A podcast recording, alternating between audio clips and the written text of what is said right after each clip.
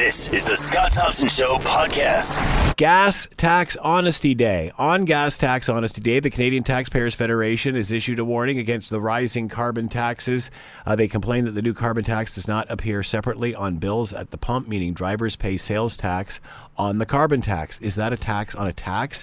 Christine Van Geyn is with us, Canadian Taxpayers Federation Ontario Director, and with us now. Hello, Christine. How are you today? I'm good. Thanks for having me. Thank you for taking the time. So, is this a tax on a tax? It is, isn't it? Well, of course. I mean, if you're paying sales tax on top of the carbon tax that is about 4.3 cents a liter in in Ontario, I mean that you're paying a tax on tax, and that's sneaky. It it brings more mon- money to the government. It takes more money out of your pocket, and you don't see that when you get your bill.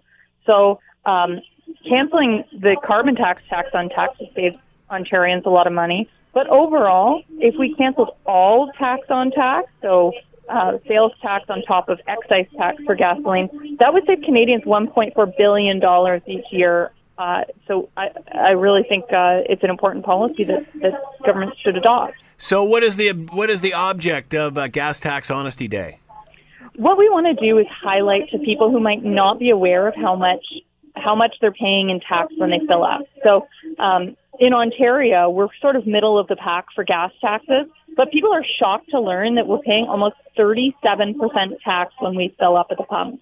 Uh, it's not as bad as Newfoundland, where they where they're paying about 44% in tax, but I mean it's it's gone up over the years, and it's it's worse in Ontario than it is in some other provinces. So uh, people really need to know that, and they really need to know that they're paying tax on top of their tax. So, what are you expecting from the Prime Minister's office today when they make their announcement in regard to carbon taxes? I think what they what they're planning on doing is they have three options. There's going to be either a carbon tax that they want imposed uh, at ten dollars a ton, or they want a cap and trade system for, or uh, these are the three models, and the the third option I think is a hybrid model, and governments that don't impose it um, themselves provincial governments that don't impose it themselves. The federal government is saying, um, from from the reports I've seen, I don't know if the document's out yet, but this is the report I'm seeing, is that the federal government will impose it based on the Alberta model. So um, the Alberta model is about, uh, I believe it's twenty dollars a ton carbon tax. So, what does this mean for consumers? Uh, what does this mean for Canadians? And what are we to do? I mean, everybody seems to be doing this. Most countries are doing this. Uh, I'm not sure I agree with you that most countries are doing it, and in particular, our biggest trading partner, the United States, isn't doing it.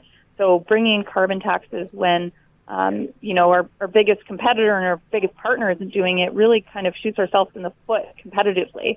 Um, but yeah, I, I mean it's it's becoming a trend across uh, across the country, but I think it's a trend that there's a lot of backlash against because, in particular, you know, the government. Uh, Saskatchewan um, is, is really adverse to this. And um, the governments in the north and the territories are also very averse to this, as they already have really high prices for a lot of life life necessities. Um, and frankly, that's what gas is. That's what fuel is. Uh, it's not a luxury to commute to work in the morning, uh, and you shouldn't have to pay for it like it is.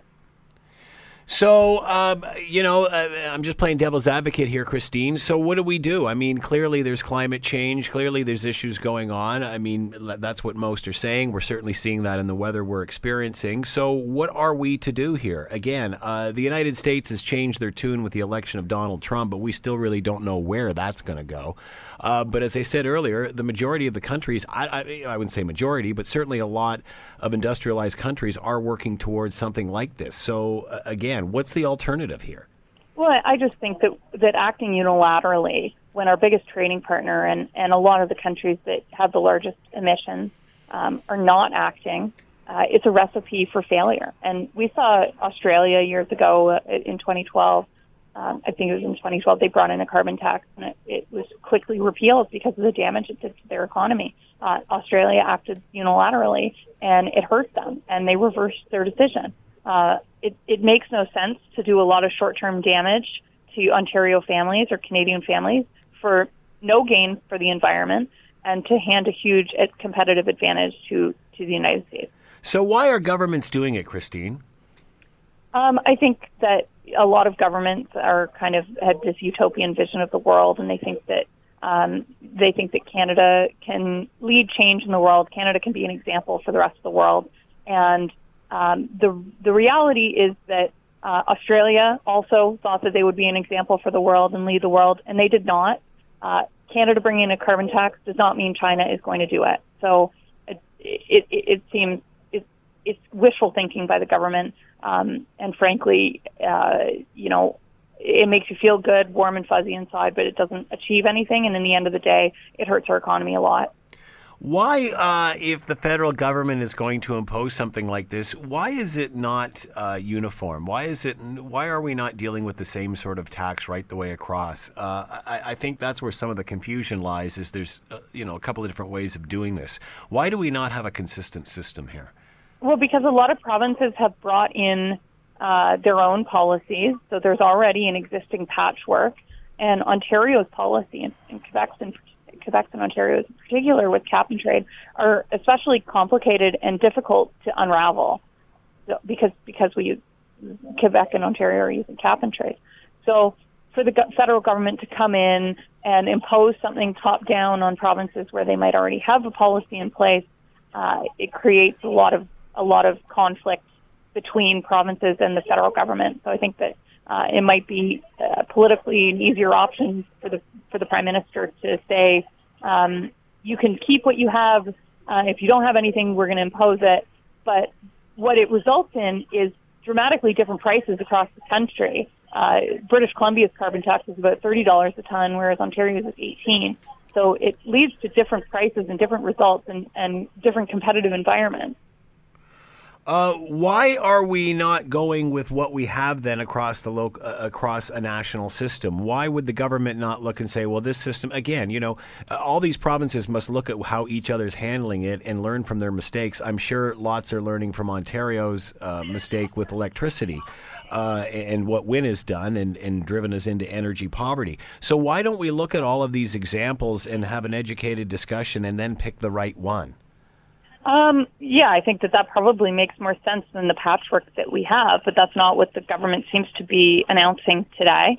And I think probably the issue is is uh, provincial rights. The provinces want to have a, a authority to impose what kind of policies they want, um, even if they're even if they're bad policies. And uh, frankly, I'm not sure I agree with you that that other provinces have learned from Ontario's lessons because it looks like Rachel Notley in Alberta is following down Ontario's um, same path, especially with respect to coal. So why on, would they the again, Christine? And I'm sure I'm asking you questions you can't answer, but why do this? Why lead us down a path that doesn't work? Why lead your party down a path that will that won't get you elected? Um, if the majority of people don't want this, why are we moving in this direction? Or I guess a better way to put it is, why are we moving so quickly?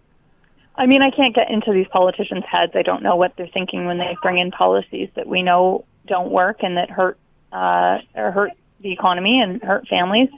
But I wish I could so that I could change their mind. So I can't answer your question. I don't really know what they're thinking. Um, typically, I think most politicians think in a way that is designed to maximize their electoral success. So yeah. um, I would just leave that with you. Do you think this is less about carbon tax and more about generating revenue for themselves? Um, I'm not sure about that with respect to the federal government, um, just because I don't know I, I haven't seen the documents. But I haven't seen what they've released today. Um, I don't think they've actually released it yet, or they might be releasing it right now. Um, but with respect, respect to the provincial government, of course, it's about maximizing their revenue. Cap and trade is, is expected to bring in um, nearly two billion dollars a year. So, is the um, BC model better than the Ontario model? Do you think? I don't think either model is good, but I think that the, the Ontario model is particularly bad because it is complex um, it requires the creation of a whole new level of bureaucracy, and it, um, it, it, it has almost no transparency because people don't see on their bills that they're that they're paying um, these taxes.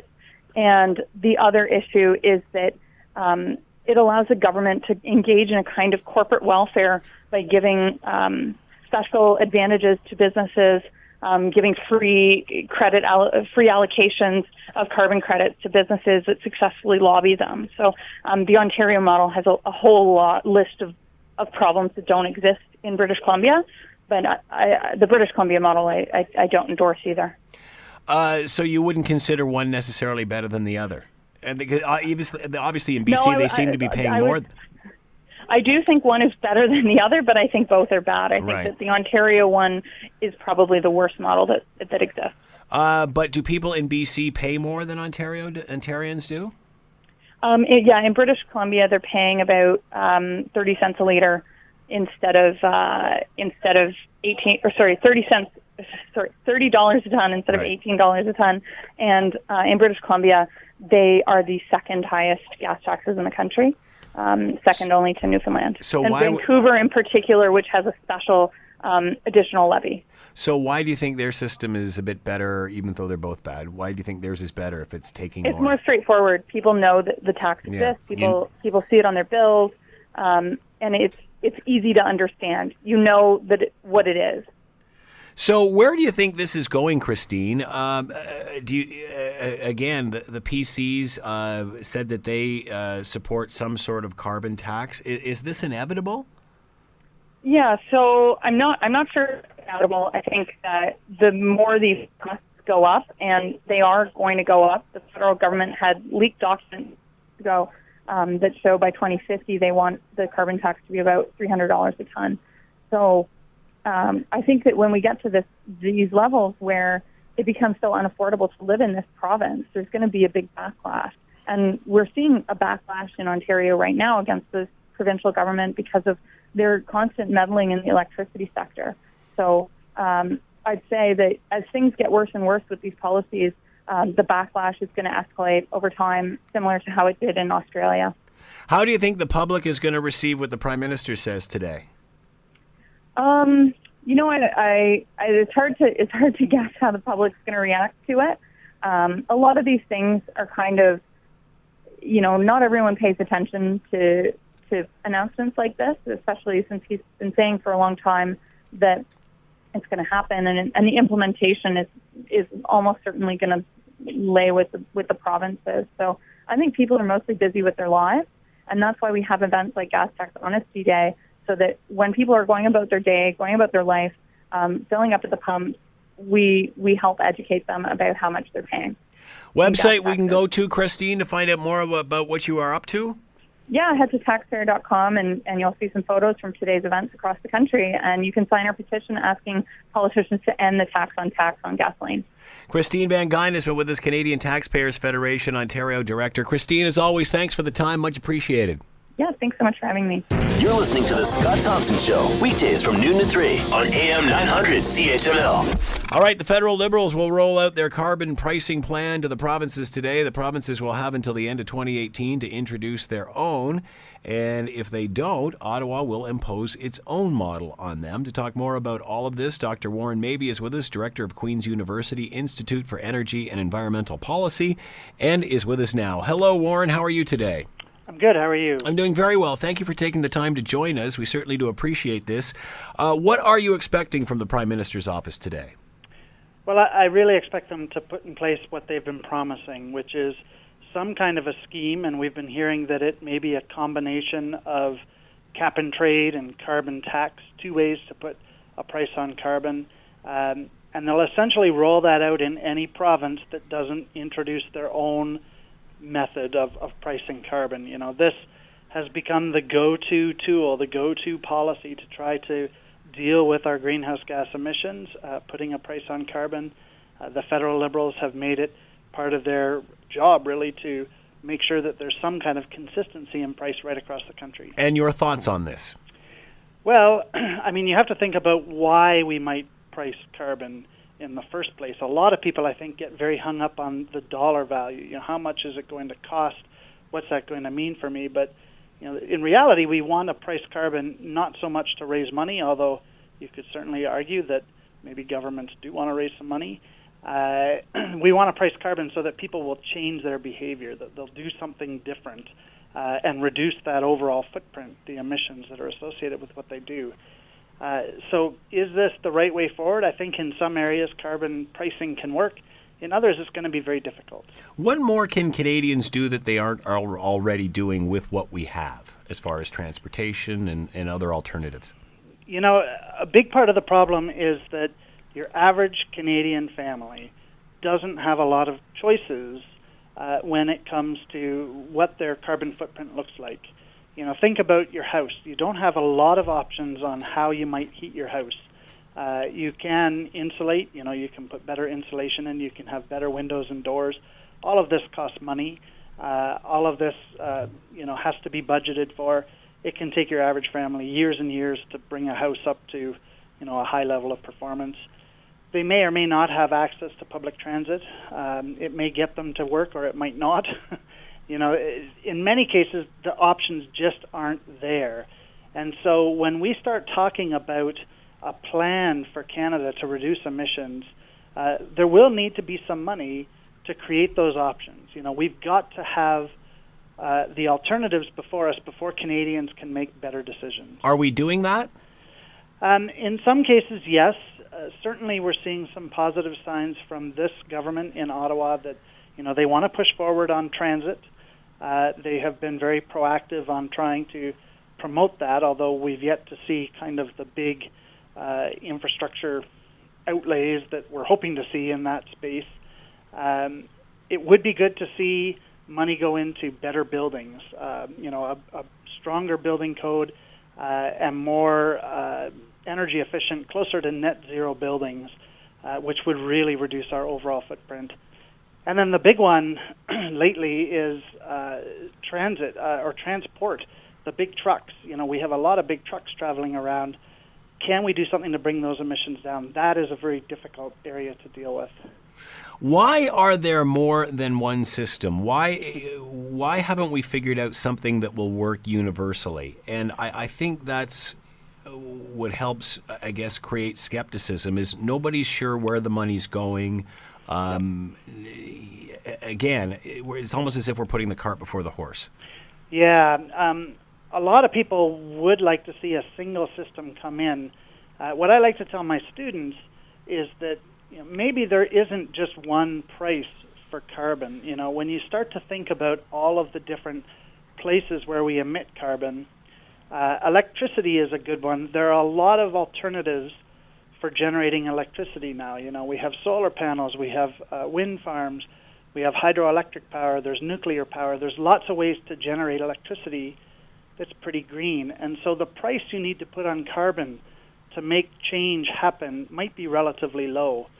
But the price you might need to put on carbon to change the way that people heat their homes could be pretty high because that's a that's a entire paradigm shift uh, to step away from using natural gas or to you know go to uh, kind of passive heating systems or heat pumps or something like that it's a very different system. It could be much, much more expensive. And that's why I think we're seeing different systems roll out. You know, some of them are geared at industrial uh, emitters who can make big changes in a factory that really reduce emissions. Others are really geared at us consumers, and, and they're more that incremental change. Why is government doing this? Well, really, it's all about reducing that overall footprint. Uh, you know, Canada has a low, um, relatively low uh, greenhouse gas emission profile compared to other countries in the world, but it's very high on a per capita basis because we just don't have the population compared to some countries. So, on a per capita basis, we're one of the worst emitters in the world. Uh, we do need to find ways to bring those emissions down. We know that it's not just about living in a northern country, uh, because there are countries like Norway and Sweden that have managed to bring their emissions down fairly significantly. So there are ways for us to do better. It's just a question of, uh, you know, how do we make that work? Are Canadians doing their share? Are we doing uh, more than our share, less than our share? Again, Be, because I think you would, if you were asked most Ontarians now, especially with the electricity file, yep. they would say they're doing more than their share. Yeah, I think that as you go across the country, the answers are different. I think that Ontario has been a leader in changing the electricity over changing the electricity file. Uh, we've been investing fairly heavily in transit and you know uh, trying to promote smarter growth, although uh, smart growth is a really difficult thing to achieve. Apparently, uh, we we certainly have tried to do a lot. There are other provinces where arguably there's more to be done. Um, but the truth is, every province is kind of following its own path. You know, Saskatchewan has invested a lot in carbon capture and sequestration. Uh, does that count towards this overall goal? I, I think it probably does, but it, it, gets measured in a different way. So it starts to become confusing to compare uh, place to place. Uh, what, where is the U.S. on this now? How does this change things for Canada?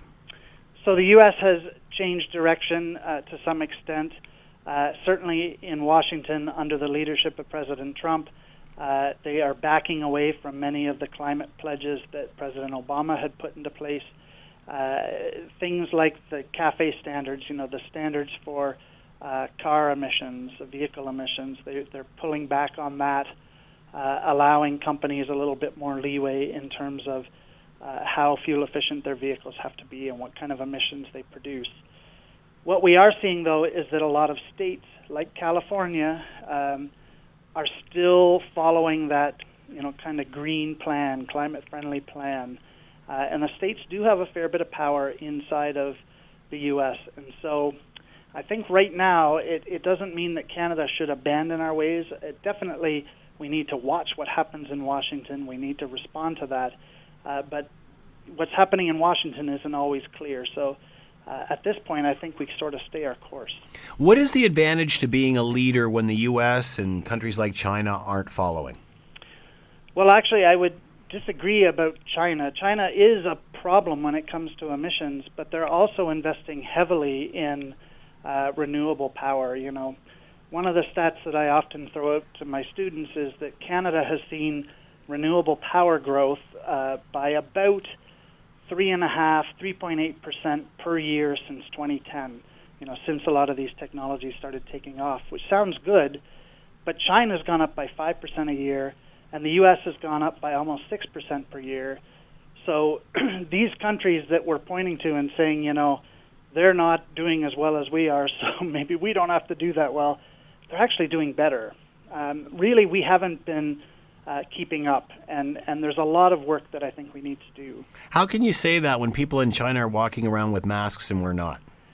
Well, it's a good question because China's electricity uh, is still largely generated from coal. Their heat is still largely generated from coal. So they do have a much dirtier uh, kind of environment to deal with. Uh, I'm just looking at what's happening over the last few years. Their investments into renewable power have been significant, and I think it's because they recognize that they have a huge, huge problem. Canada doesn't have that kind of a problem.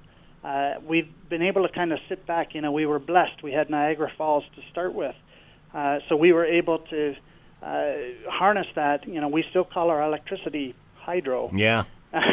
um, other countries haven't had that kind of benefit starting out. So you know, I I think that Canada's done well uh, I think Canada could do better. Is nuclear the answer? Nuclear certainly has a role to play. You know, the big problem with nuclear has has never been um, as much associated with the footprint, although some people would argue that, you know, until we really know how to deal with waste, it's it's still a dangerous option.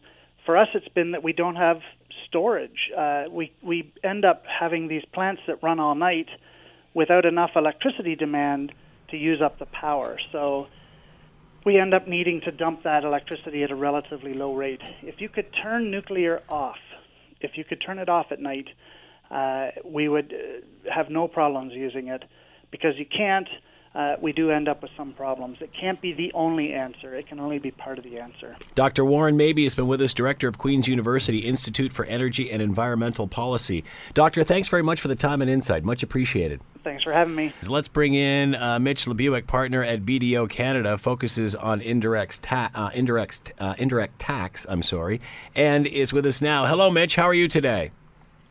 I'm doing quite well. How are you guys doing? I'm doing well, Mitch. What are you expecting from the government today? Well, it's it's hard to say. I mean, governments governments uh, you know keep their cards fairly close to their chest, and uh, you know they like to reveal things in a in a very organized manner. I mean, it has been fairly transparent that the federal government is wanting to mimic or somewhat copy what has been done in the province of Alberta by the uh, Notley government here regarding their carbon levy and their uh, climate leadership change and so on. Your thoughts on this? Well, I mean, what are what are the thoughts on a carbon tax? I mean, th- there's two schools of thought whenever we look at taxation of any type, and that is, generally speaking, people do not like more taxes. Uh, you know, less tax is good, more tax is bad. So, when we look at it on a very high level that way, I don't think that applying additional taxes is necessarily a good thing, especially when we want to grow and expand our economy. Now, So- that being said, we have to look at and consider what is the purpose behind the carbon tax or the carbon levy. And, and when we look at taxes like this that governments have brought in, now whether that's municipal, provincial, or federal governments, there's been a history where um, you induce or you bring in a tax to try and change behavior. And I think when you look at a carbon tax right now, what what the gist of it is, or what the purpose of it is, is to try and increase the cost of using conventional fossil fuels that produce greenhouse gas emissions with the intent of reducing the amount that's produced. So the theory behind it is that if it becomes more expensive, people will use less of it, less greenhouse gas emissions, better for the environment. I believe that's the objective and the philosophy behind the tax itself. Will it work? Will it work? Well, it's odd you bring that up. I mean, we we here in Canada have very little experience with it when we look at it in terms of the longevity. As we know, it can take significant time for taxation policy to affect the habits and behaviors of people. But if we take and we look at, say, the country of uh, Sweden, for example, Sweden's had their carbon levy in place since 1991, and it is a tax that right now sits at about $150 per metric ton of greenhouse gas. Now that works out to about 35 cents per liter for uh, gasoline and so on. And the the issue there is, did this tax actually do anything? And and in Sweden, they found that their greenhouse gas emissions did go down to some degree. However, when we look at Norway over the same period of time, their uh, carbon levy is about $64 per metric ton. And when we look at it over roughly the same period, um, transportations from road traffic were up 32%, and their overall emissions uh, actually increased 4% as well. Now, Norway has a very, very um, energy based type economy, whereas Sweden doesn't as much. So when you say, is a carbon levy going to change things? I think that that's a very broad question, and you have to place it more specifically into the context of what specific things you want to measure. Are I Canadian? mean, B- Sorry, go, Go ahead. ahead. No, I was just going to say, BC, for example, they've noticed a reduction of about 3% in their greenhouse gas emissions with a $30 per metric ton uh, levy in place, and that's been in place since about 2008. Are these changes coming through business or mostly residential customers?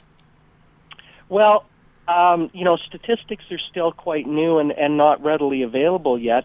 Um, what they have noticed is that some of the biggest changes, at least in Sweden and Norway, were through uh, certain fixed types of manufacturing as well as residential type things. So, you know, your home heating, your home electricity, manufacturing processes have been able to be refined to help reduce greenhouse gases.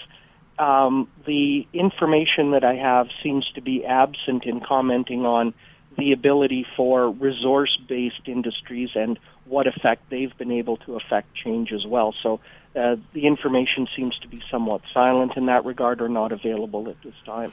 Are Ontarians, Canadians, Ontarians specifically, paying too much for for too little? Are we getting bang for our buck here?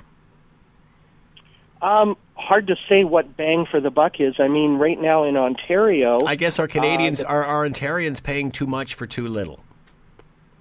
Are we paying? Are, are Ontarians paying too much of the burden for the rest of Canada, the rest of the world, the rest of uh, you know the, the rest of the world suffering from these issues?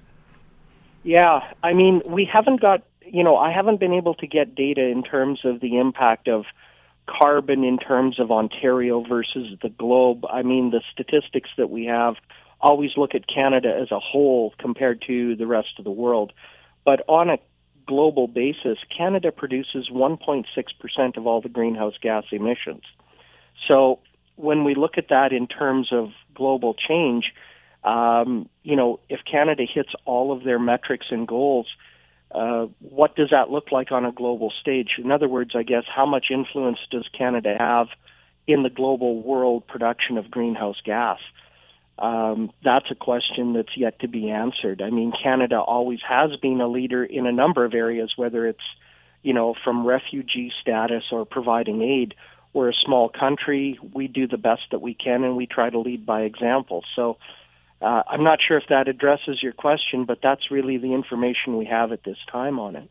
Mitch Lebuick has been with us, partner at BDO Canada, focuses on indirect uh, indirect tax. Mitch, thanks for the time and insight. Much appreciated appreciate the opportunity and uh, good luck with things.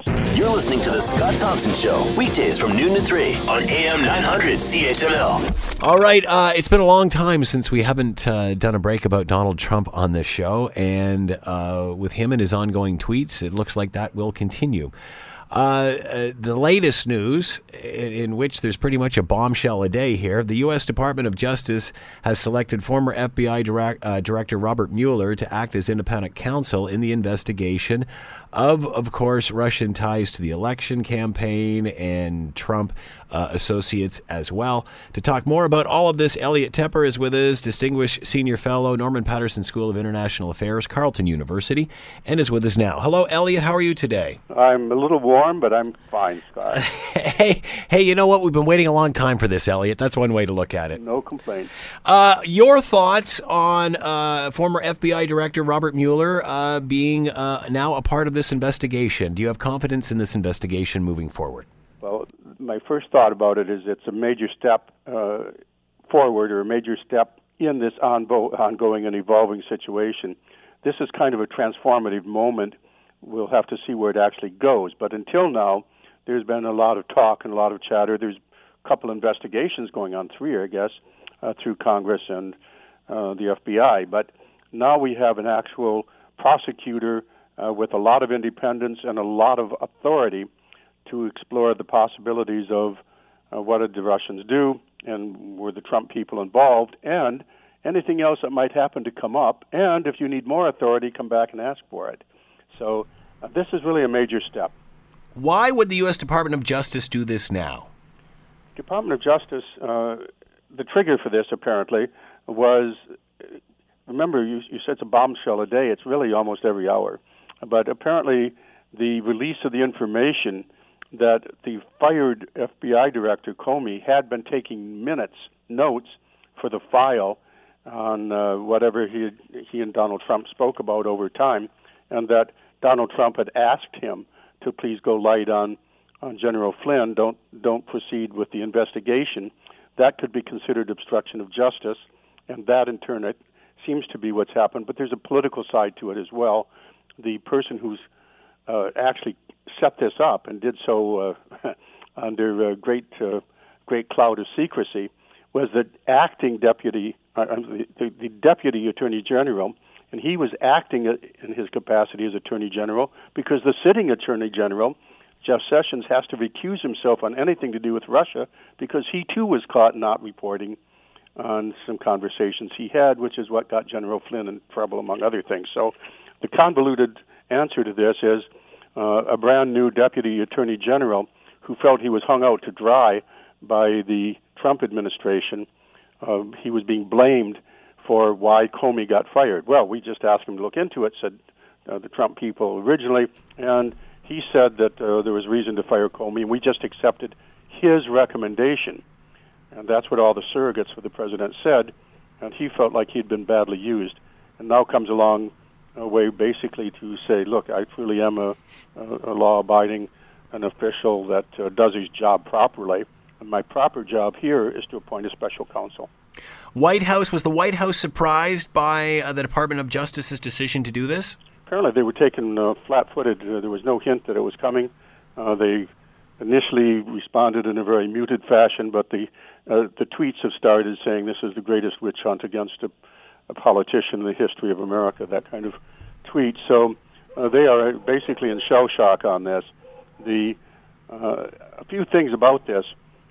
We have to note that the actual um, role, the scope of this special counsel is for inquiring about illegality, not about inappropriate behavior. So theoretically, he could issue a one sentence report later saying, I didn't find anything that would stand uh, before a jury, so I'm not going to proceed with anything. That won't happen. He's, in fact, going to do a lot of things and report. To whom does he report? He reports back to this Deputy Attorney General. The Deputy Attorney General, in turn, receives it confidentially. And indeed, he's the only one who can actually fire this special counsel. But it hasn't been noticed much. The President can fire, can fire the Deputy Attorney General who's getting the report. So this is a very convoluted, convoluted way of saying illegality is now hanging over the Trump administration in the form of a special counsel. And yes, this is a big deal. Uh, is this the greatest witch hunt ever? No. Uh, you can uh, actually that brought to mind a, a few other things. We actually had witch hunts, and the McCarthy era is one of the darkest era in uh, certainly American history, and it, it clouded politics in Canada and elsewhere. So, no, this is um, this is a president who feels that he's been sandbagged, that he's under a, a ta- uh, under assault.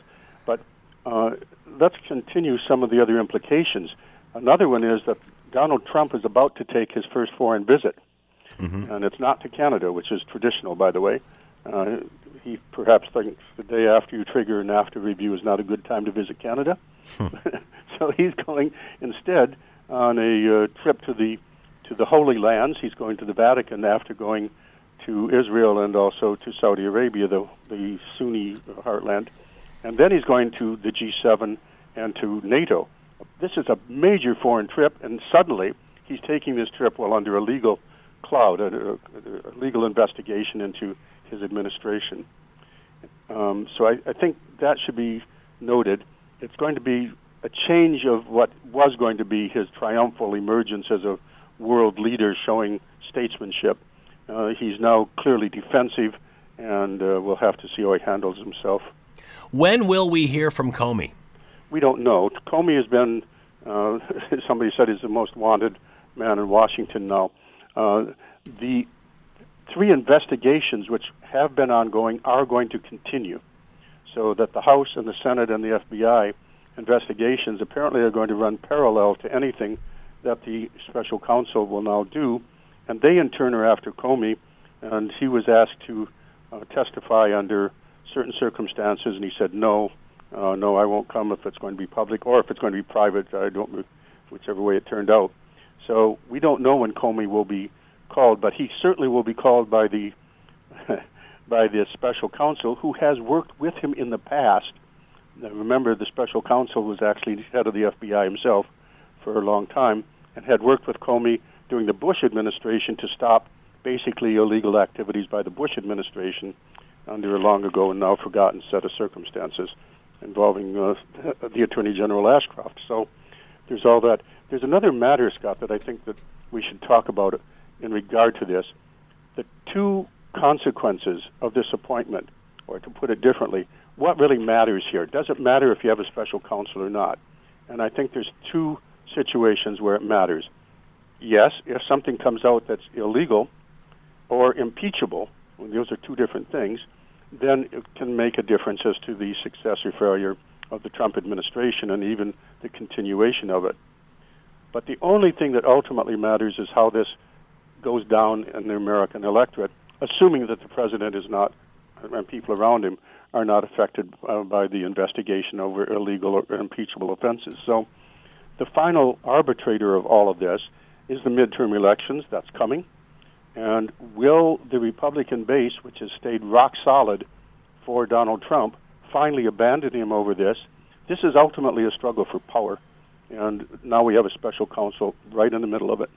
Why would Comey not want to get his, have his side heard at this point? Well, uh, the um, the question is, uh, you're asking me to get inside the, the head of the fired FBI director. Mm-hmm. The logic of the situation is that he was he will he wants to be heard. Yeah. It's the circumstances under which he would be heard, and he has to be extremely careful what he says because we're now speaking about the possibility of the removal of the president of the United States because one uh, obstruction of justice is one uh, charge that you could uh, raise against him plausibly. I think that's a stretch personally, but I'm not a lawyer.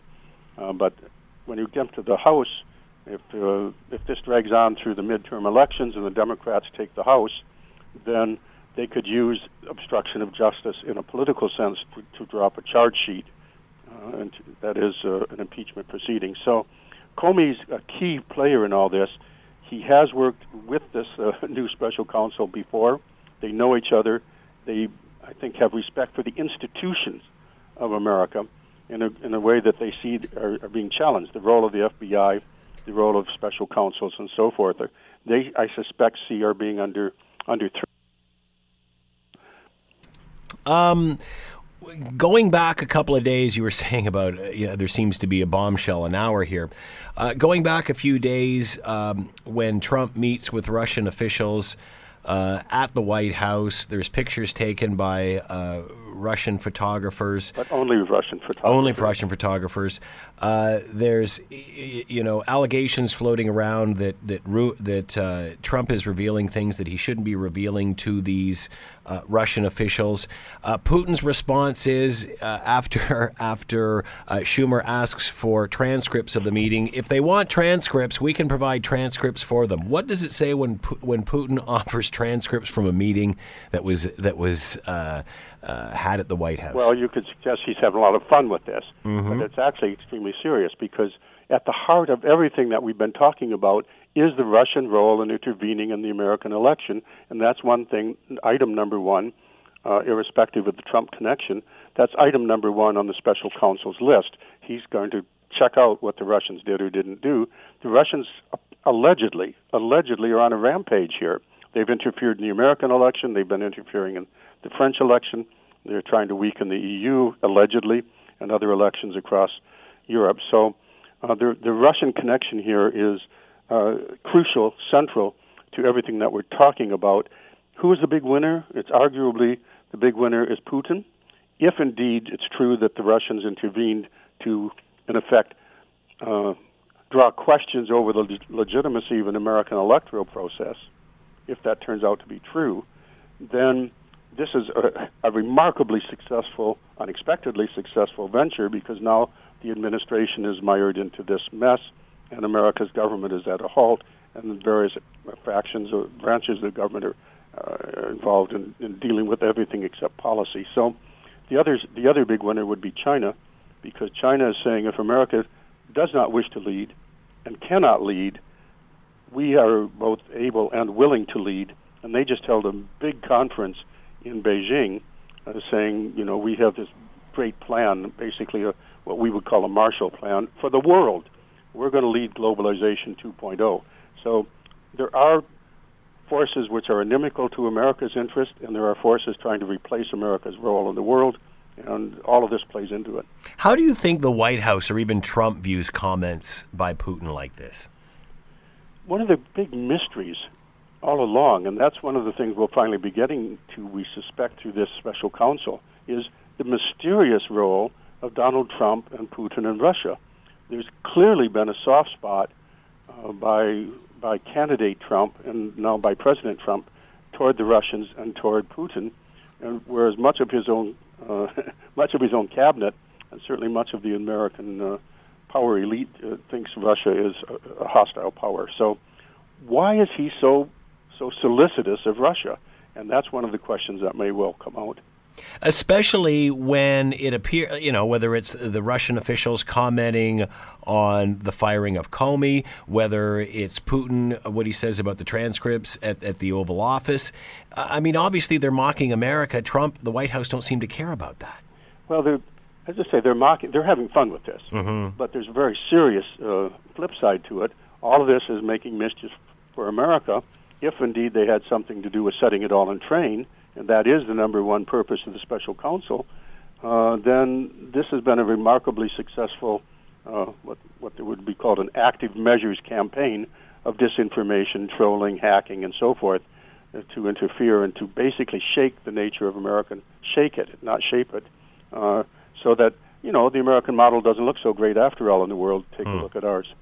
Will uh, you, you talked about Trump going on his first foreign visit? Will this cool things off here? Do you think, or uh, do you think he'll just inflame overseas? Well, let's take let's take the attitude that could be taken by the Republicans, including the Trump White House, that what this really does is finally clear all questions relating to Russia off the table. They can say no matter what comes up, saying, sorry, that's under investigation by the special counsel. Now let's talk about my policies on education, where we're going to cut the budget for public education. What about the Environmental Protection Act? We're cutting that. So there's a lot of Republican policy and that it certainly includes tax cuts, which are coming, but also anything on the environment and so forth. The Republicans have an agenda which they now can arguably um, say, look, let's get on with it because uh, anything having to do with what you're asking about is under special investigation. That's a, an optimistic view on, for the for the Russian. I'm sorry for the Republicans because actually the White House, uh, the Republican White House, is now so uh, battered and so caught up with day to day, almost hour by hour scandal or questioning or self inflicted harm that it's going to be hard to get the Republican agenda through. But on the face of it, you could say this is good news for the Republicans, so they can say, let's clear that off the table. It's going to be in the back burner. Let this thing grind on. Nobody will ever talk about it in public anymore. So while we get on with implementing what we were elected to do. What does it say when Mitch McConnell stands up and said it would be nice if there was a little less drama at the White House? Well, there's an irony to that because, as you know, the President Obama was called No, no Drama Obama. mm. and one thing we definitely have had with the election of Donald Trump is drama. This is Mitch McConnell and, and Paul Ryan's moment to proceed with what has been longstanding policy regarding Republican priorities and that certainly involves uh, huge tax cuts, and the president wants an infrastructure program.